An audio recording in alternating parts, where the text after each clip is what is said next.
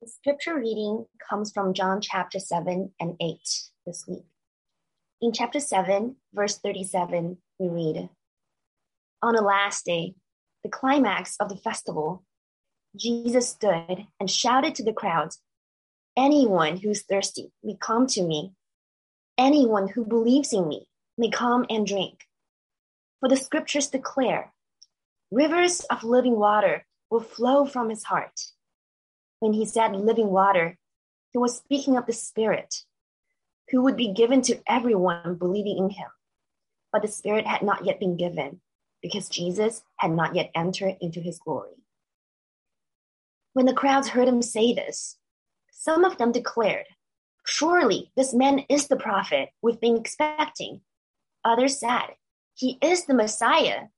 Still others said, But he can be. Will the Messiah come from Galilee? For the scriptures clearly state that the Messiah will be born of the royal line of David in Bethlehem, the village where King David was born. So the crowd was divided about him. Some even wanted him to uh, want him arrested, but no one laid a hand on him. Then in chapter 8, verse 31, Jesus said to the people who believed in him, You are truly my disciples if you remain faithful to my teachings. And you will know the truth, and the truth will set you free. But we're descendants of Abraham, they said. We have never been slaves to anyone. What do you mean you will be set free? And verse 48 The people retorted, You Samaritan devil, didn't we say all along that you were possessed by a demon? No, Jesus said, I have no demon in me, for I honor my Father, and you dishonor me. And though I have no wish to glorify myself, God is going to glorify me. He is the true judge. I tell you the truth. Anyone who obeys my teaching will never die. The people said, Now we know you're possessed by a demon. Even Abraham and the prophets died. But you say, anyone who obeys my teaching will never die. Are you greater than our father Abraham? He died, and so did the prophets. Who do you think you are? Jesus answered, If I want glorify myself, it doesn't count.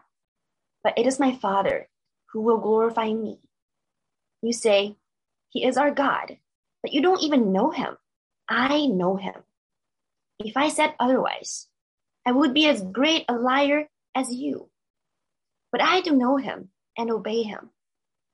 Your father Abraham rejoiced as he looked forward to my coming. He saw it and was glad. The people said, You aren't even 50 years old. How can you say you have seen Abraham?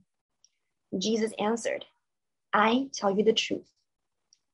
Before Abraham was even born, I am. At that point, they picked up stones to throw at him, but Jesus was hidden from them and left the temple. This is the word of God.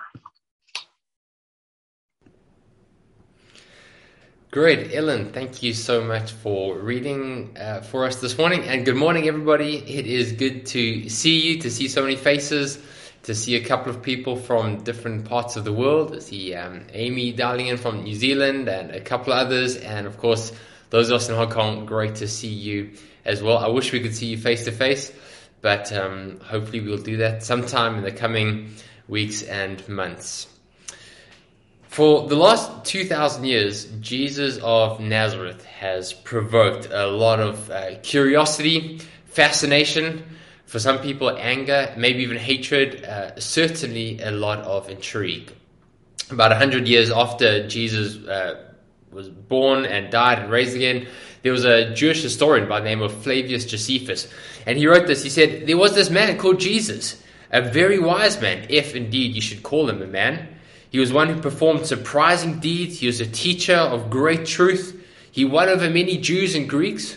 Was he possibly the Christ, the Messiah? And uh, a little closer to our time in India, Mahatma Gandhi, the great revolutionary leader um, of India, he wrote this. He said, I like your Christ, but you Christians, I'm not so sure about you. He said, I've not been able to move beyond the belief that Jesus was one of the greatest teachers of mankind. And then, even more recently, not sure if you call him a theologian, but John Lennon, the leader of the British uh, pop band The Beatles, he said, Christianity will disappear. It will vanish and shrink. I don't even need to argue about it. I'm right and I will be proved right. I am more popular than Jesus Christ. In fact, later on, uh, John Lennon, in one of his drug induced states, was convinced that he was Jesus Christ for a couple of days and tried to convince his band members of the same.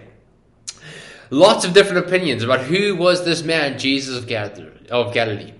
But what did Jesus himself say? Who did he claim to be? Well, this morning we are joining with hundreds of churches across Hong Kong uh, today and for the next six weeks, and we're going to be looking at these seven statements that Jesus makes in the Gospels about his identity, about who he is and why he came to earth. And so we start in the series called I Am. Seven things that Jesus says that he is. And we start off with this pretty difficult passage today in John 8 that Ellen read to us. It's quite tricky and the passage in particular that we're going to look at is comes at the end of this long dialogue, this conversation that Jesus has with a bunch of Jewish people in Jerusalem in around the year 31 AD. But the passage, actually, the context starts back in chapter 7. And I'll explain something of what's going on here.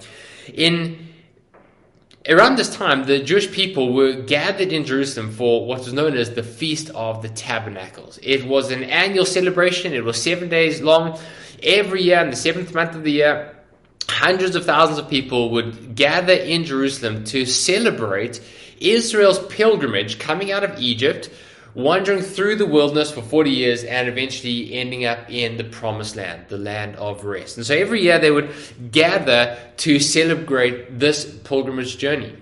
And if you know the Old Testament, you'll, you'll remember that really the nation of Israel, the people of God, are formed after the Exodus. Up until that point, Israel, or the people of God, are really the families of Abraham, Isaac, and Jacob. But after the Exodus, when they leave Egypt, they become the nation of Israel and the people of God. And you'll remember, of course, how they leave Egypt. They are slaves there. They are oppressed by Pharaoh and his uh, armies. And one day they, they're crying out to God for years and years and years. And God calls a man called Moses to be the great deliverer and the redeemer. And he calls Moses and he says, he reveals himself to Moses um, at a burning bush out in the wilderness. And he tells Moses to go to Pharaoh and to tell Pharaoh that God says Pharaoh must let his people go. And Moses is not so sure about this. And um, Moses says, Okay, but who must I say that you are? I mean, what's your name? What God are you? The problem is that the Egypt, the Egyptians are polytheistic. They worship all sorts of gods. There's the god of the sun and the moon and the stars. There's the god of the cattle, the god of the crops, the god of the Nile River. And they're, they're all sorts of gods. And so Moses says, if I go to Pharaoh and says, God says, let his people go, He's going to say, Which God? Who are you talking about? Why should I listen to that God? Who are you? What is your name? And God answers Moses with this very unusual and strange name. He gives himself the name I am.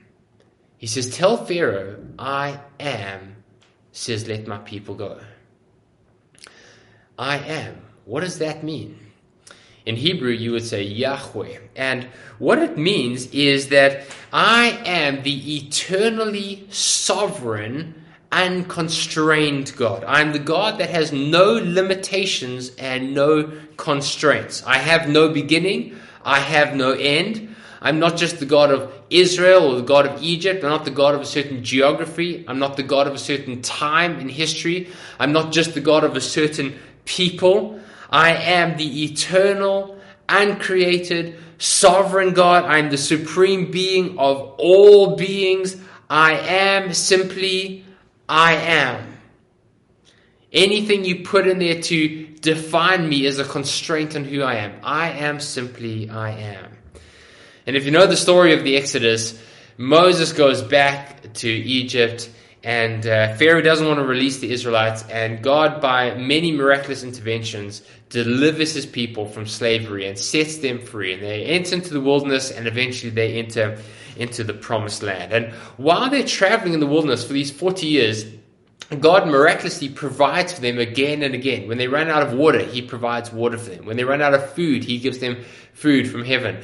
When they are walking through the, the desert and it's baking hot, there's a cloud that covers them. At night, when they when, when it's darkness all around them, He provides a light. God provides them and leads them through the wilderness until they get to the place of rest. Now, fast forward 1,500 years. It's Jerusalem. And the Jewish people have come to Jerusalem to celebrate the Feast of Tabernacles. God's kindness and God's provision, the fact that God is with his people throughout this journey from Egypt into the wilderness and into the promised land. And every year there's great excitement, but this year in particular, there's a buzz in the air. And there's a buzz in the air because everybody's wondering is that man we've been hearing about, Jesus of Nazareth, is he going to be there? That's what's on everyone's lips. Is Jesus of Galilee going to arrive and be there? And um, they're, they're wondering. So look at chapter 7, verse 12. It says this The Jews were looking for him at the feast and saying, Where is he? And there was much muttering about him among the people. While some said, He's a good man, others said, No, no, he's leading people astray. And so there's all this anticipation. Is Jesus here? Who is he? What is he on about? Is he the Christ? Is he the Messiah? And as Jesus goes up to Jerusalem, at first he stays back, he, he hangs in the shadows, but eventually he goes to the temple, he starts teaching, and he gathers a crowd around him. And if you look at what Jesus says throughout this teaching, he's picking up on all the signs and all the symbols that the Jews were celebrating during the Feast of Tabernacles. And he's saying, You think these are signs showing you how God was with your fathers in the wilderness? Don't you see these are all shadows? They are real signs and wonders point to me point to me. Look at what he says here. Do you remember how Israel got, will, got water in the wilderness when they left Egypt? God opened up a rock and from it sprang living water so to, to feed them water in the wilderness. Well, look at what Jesus says in chapter 7. If anyone thirsts, let him come to me and drink. Whoever believes in me, as the scriptures have said, out of his heart will flow rivers of living water. Do you remember how uh, the, the Israelites and they're walking through the wilderness at nighttime? It's dark, they don't know where to go. And what does God do? He provides a light for them to shine in the darkness. Well, look at what Jesus says in chapter 8 I am the light of the world. Whoever follows me will not walk in darkness, but will have the light of life. And remember what the, the whole point of the Exodus was when God delivers people? He sets them free. They are slaves in Egypt. They are in bondage, and He sets them free. Well, look at what Jesus says in chapter 8, verse 31. If you abide in my word, you are truly my disciples. You will know the truth, and the truth will set you free. You see what Jesus is doing here? He's pointing to all the things that the Jews were celebrating about God's faithfulness to them in the wilderness. And he's saying, if you really want to know that God has not abandoned you, that God is with you, look to me. Look to me.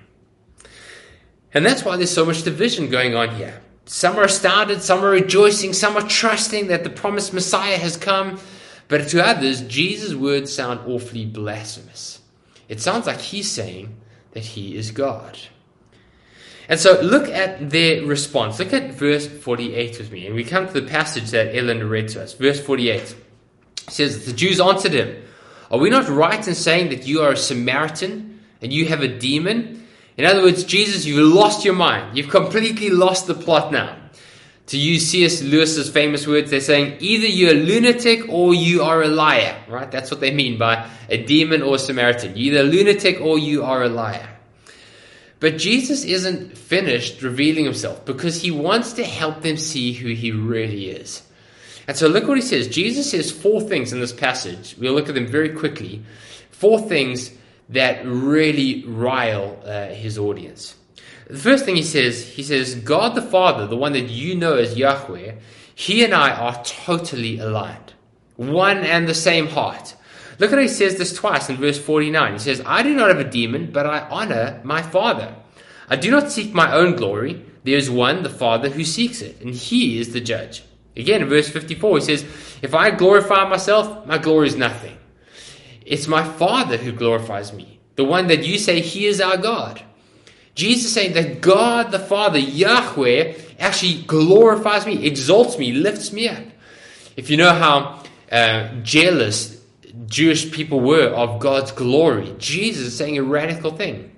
Remember in Isaiah 43, God says, I am God, there is no other. I am God, I give my glory to none other. Yes, Jesus saying, No, no, no, that God, He actually does give His glory to me. He will glorify me. Notice the second thing Jesus says. Look at verse 51. He says, Truly, truly, I say to you, if anyone keeps my word, he will never see death. Now, all Jews knew that in the Old Testament, God's word was almost equated with God Himself. In Psalm 27, it says, The word of the Lord breaks the cedars. Then the next line says, The Lord breaks the cedars. The word of the Lord sets captives free. The Lord sets captives free. In other words, God's word is so closely uh, aligned with what God does that it's almost, almost synonymous with God. But Jews also know that God's word in the Old Testament is the one that creates life and pushes back death. Remember, that's the problem with Saul, right? In the book of 1 Samuel. He's constantly rejecting God's word, and his life spirals downhill, downhill, downhill until he's one foot in the grave and he is the walking dead. Remember, our scripture says that the world was created, God spoke the world into being. That's not a technical scientific term about how old the world is or how the world came into being exactly. The point is it's saying God's word creates life. Look what Jesus says here. Jesus says the same thing. If anyone keeps my word, he will never see death.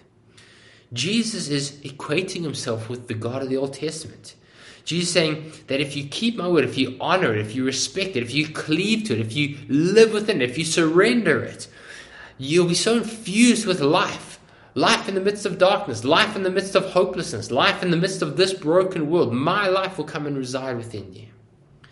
But look at the third thing Jesus says here verse 56. He says, Your father Abraham rejoiced at the prospect of seeing my day, of seeing me come and arrive.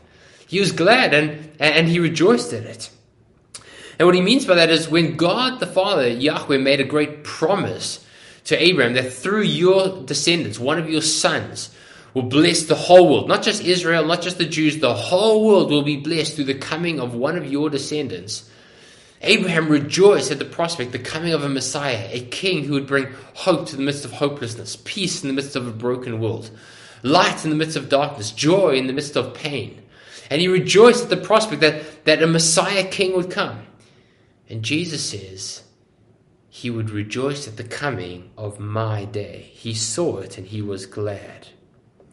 Now, the people around Jesus, they hear all this and they're taking Jesus very literally. They don't really understand what he's saying. They say, hang on, hang on. Abraham died 2,000 years ago. How can you say that he saw you? you how do you know what he rejoiced at? How do you know what is going on in his heart? Have you seen Abraham? You're not even 50 years old. And that leads to Jesus' fourth and final thing he says here is truly, truly, I say to you, before Abraham was even born, before he was even brought into existence, I am. I am. Do you see what Jesus is saying? Jesus has been building up the tension, building up the tension, giving more and more clues and more and more hints as to who he is. And finally, he drops this bombshell statement, he, the ultimate mic drop of Jesus. He takes upon himself the self uh, revelatory name of Jesus, the name that, that God gave to Moses at the burning bush, the name that where God says, I am the eternal, sovereign, uncreated one. I am simply I am. There, with no constraints, no limits. I am the, the supreme being of all beings. I am who I am. When the Jews finally say, Who are you? When they press him, Jesus says, before even the greatest religious leaders in the world, before Abraham, Isaac, and Jacob, before Moses gave you anything, I am. I existed.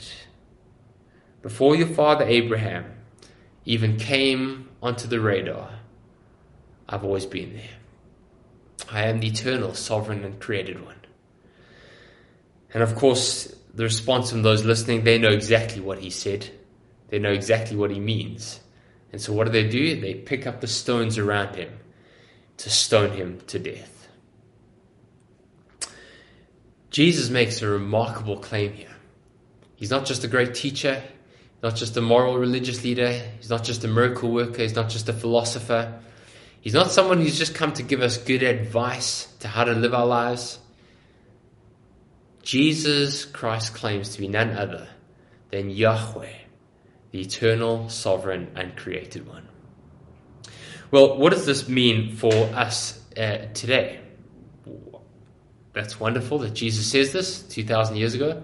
What does it mean for us today? Well, I want us to very quickly just notice five things, uh, mainly from this passage, that we have to come to terms with if we're going to make sense of Jesus Christ at all and his claims. And five things, we'll run through them very quickly the data, the consistency of Jesus, the claims of Jesus, the security of Jesus, and finally, the promise of Jesus.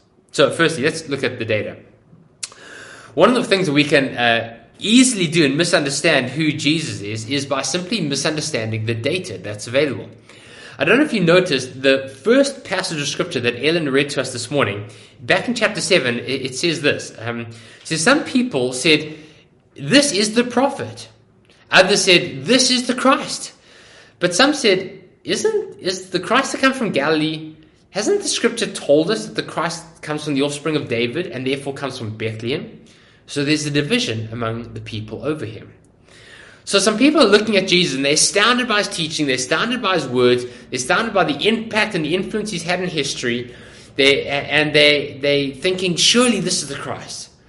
But the others that say, yeah, it looks like the Christ, but there's a problem. The scriptures have told us that the Christ must be born in Bethlehem. But, but we've all heard this guy comes from Galilee, so they write him off. Do you see how they write him off? They say he can't be the Christ because they haven't done their homework. They haven't gone to the source material. If you know the Christmas story at all, you know that Jesus was born in Bethlehem.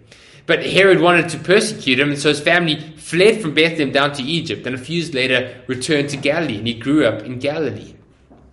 But here are some people that they're writing off Christ the Messiah simply because they haven't done their homework. They haven't gone to the source material. They're relying on secondhand information about him. Now, friends, if you're a spiritual seeker this morning, have you made the same mistake? Maybe you find yourself interested in faith and, and Jesus and religion. You've read a couple of books. You've read you know, Christopher Hitchens and Richard Dawkins. You've read uh, Jonathan Haidt or Jordan Peterson. Uh, you've read some stuff about faith and science, and you think, ah, it can't be. It can't be.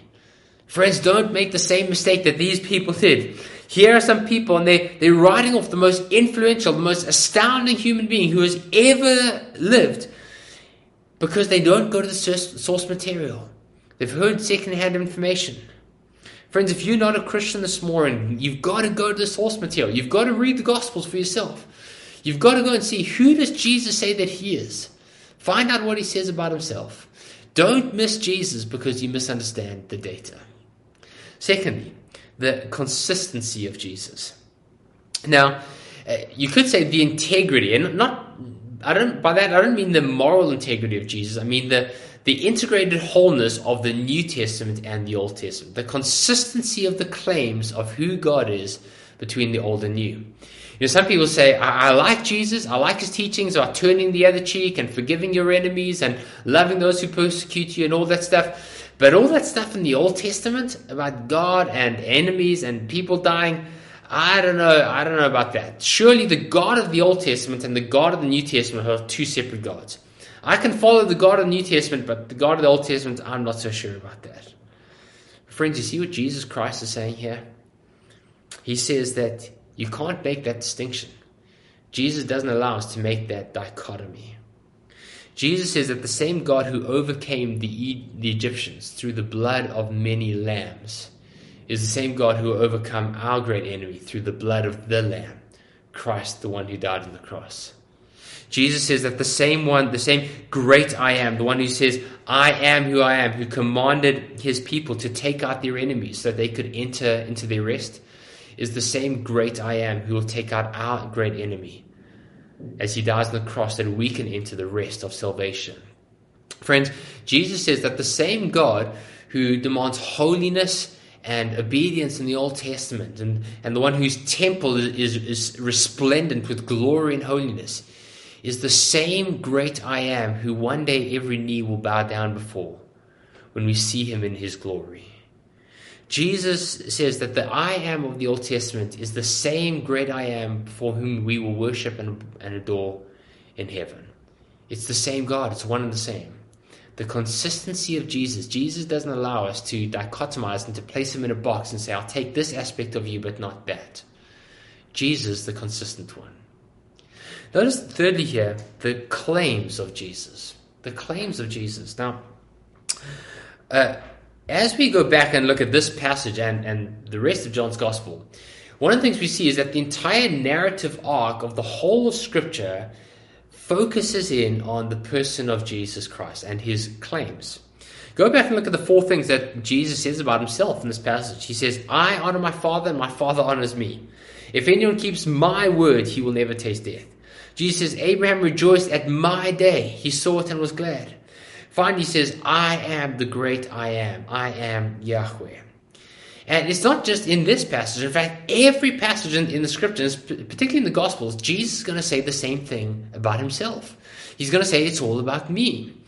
Uh, look at Luke chapter 4. This is a, a, famous passage when Jesus starts out his ministry. He says, he roll, he comes to temple and he gets the, the scroll of Isaiah the prophet and he opens it up at Isaiah 61 and he says this The Spirit of the Lord is upon me because he has anointed me to proclaim good news to the poor. He has sent me to proclaim liberty to the captives and recovery of sight to the blind, to set at uh, liberty those that are oppressed and proclaim the year of the Lord's favor. And at the end of that, Jesus gives the scroll back to the attendant. He sits down and he says, Today this scripture has been fulfilled in your hearing. Jesus says that the whole Old Testament is actually pointing towards him. He's saying that God's word, the scriptures, is not good advice about how to live your lives. It's not good um, motivation. It's not just good teaching. It's a proclamation of good news that Jesus is the Messiah King. Do you see that? And this is one of the remarkable things about Jesus. Jesus stands apart from every other founder of world religion because he says it's all about me. Every other founder of the world religion says, Don't look to me, don't worship me, follow my teachings, follow my Dharma. Do you remember what Gautama Buddha said on his deathbed? He's dying, he turns to his disciples and he says, Let my Dharma and the disciplines that I've taught you be your teacher. See what he's saying? He's saying, Don't follow me, don't worship me, but, but follow my teachings. Follow the disciplines that I've taught you. Muhammad said the same thing. He said, Don't follow me, don't worship me, follow the words that I give you. But Jesus Christ stands alone from every founder in the world religion, and he says, If you follow my teachings, if you follow my wisdom, if you follow my words apart from me, it's meaningless. You have to come to me. Remember how Jesus says the same thing in Matthew 11. He says, Come to me, all you who labor and are heavy laden, and I will give you rest. Take my yoke upon you. Learn from me. I am gentle and lowly in heart. You will find rest for your souls. My yoke is easy, my burden is light. Jesus makes this remarkable claim that you can search the scriptures and be an expert in religious study. You can know the scriptures backwards. You can seek to follow everything the scriptures say, but if you do not come to Him, you miss it all completely. The radical claims of Jesus. Notice, fourthly, what Jesus says here the security of Jesus. Now, one of the problems that uh, many people raise against Christianity is that you say Jesus Christ must have been one of the most insecure, self centered people to have ever lived if he needed all this praise and worship. Right? Michael Prowse was a, a columnist, American columnist for the Financial Times of London. And he turned away from his faith because he said only tyrants puffed up with pride crave adulation and approval. Right? Uh, C.S. Lewis, before he became a Christian, he um, complained that God's demand to be praised and worshipped sounded like a vain woman who wants compliments. The words of C.S. Lewis in the 1940s. But look at what Jesus says here. Jesus doesn't need our praise and our worship. He doesn't need anyone's glory or honor. The people of his day are mocking him. Soon they're going to spit on him. They're going to uh, smash a crown of thorns into his head. They're going to um, write him off as a lunatic, as a renegade. They're going to crucify him. And uh, Jesus is not perturbed. And the reason is because he says, I didn't come for people's approval. I came to seek and to save the lost, to lay down my life as a ransom for many. Jesus Christ, look what he says here in verse 50. He says, I do not seek my own glory. There's one who seeks it, and, and he gives it to me. He is the judge. Verse 54. If I glorify myself, my glory is nothing. It's the Father who glorifies me. Jesus Christ is the most secure man who ever lived. Do you remember what Philippians 2 says? It says, even though he was God, he, um, he uh, equated equality with God something not to be grasped. Jesus had it all and he gave it all up. He rather took on the nature of a servant, humbled himself to the point of death to rescue and ransom people like us who need him. Jesus Christ, the most secure man who ever lived, because he had all the affirmation within the Trinity. He had the approval of God Himself. And so, why does God command us to worship and adore? I mean, you're saying Jesus doesn't need our worship, Kevin? Okay, so why should we worship? Why does God command us to come before Him and to, to praise Him, to tell Him that He's the greatest, that there's no one like Him, that He is God and that there is no other? Why do we sing songs and, and, and glorify His name, declare that He is God? Why do we do these things if Jesus doesn't need it? And the answer is not because He needs it, but because we need it. John Calvin said that the human heart is an idol factory, always creating things to clasp and to deify and to worship, things in which to find our significance, our, um, uh, our security, and our fulfillment. Friends, you see, Jesus calls us to worship and adore Him, not because He needs it, but because we need it, because He's calling us to set us free from the false gods that don't that promise the world but only enslave us. Jesus doesn't need our worship. He has all the security and the significance in the whole world. He has all the fulfillment in the world. He is God. But He calls us to worship Him because we need to bring our lives to Him and to truly be set free. And then notice finally and fifthly, the last thing is notice the promise of Jesus. Look again at verse 51. Jesus gives this remarkable promise. He says, Truly, truly, I say to you, if anyone keeps my word, he will never see death. Jesus makes a promise that all who come to him will experience fullness of life and life in abundance. Jesus is making the statement about his divinity. Yes, that's true. Jesus is equating himself with God, with Yahweh, the great I am. That's true. But Jesus is making more than a statement here. He's also making a promise. He's making a promise that those that feel hopeless can come and find hope in him. He's making a promise that those who feel restless can come and find their rest in him. He's making a promise that those who feel like they're grasping in the dark, trying to make sense of life, not sure where, where to go and, and, and how to get through the tanglements of life, can come to him to find light and to find life. And the word that Jesus uses in the, the word that Jesus and John use in, in his gospel, one of the most common words he uses is that everlasting life, eternal life. Jesus came and said, I've come to give you eternal life. And, and when John and Jesus use that word, he's not just talking about one, when we die, we'll experience life, although that is true. What he's talking about is the life of heaven, the life that Adam and Eve were meant to experience in the Garden of Eden, is infused into our life even now as we live.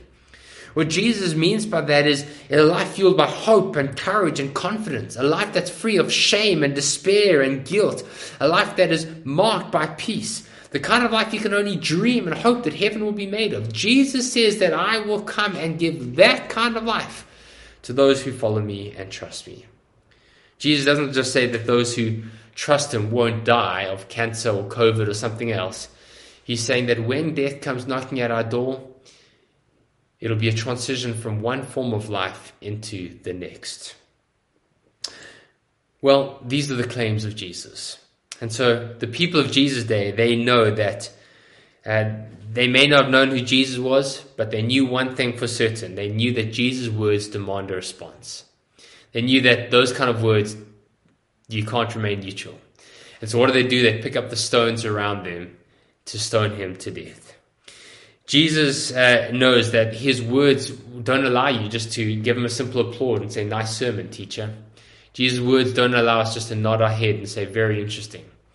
Jesus says that either you take him as word, you take him at what he claims to be, and therefore you never taste death, or along with the crowd in today's passage, you reject him as a lunatic, you reject him as a liar, and you reject him as someone worthy of death. But Jesus doesn't allow us to be neutral. He doesn't give us that option. He says, Come and see me for who I really am.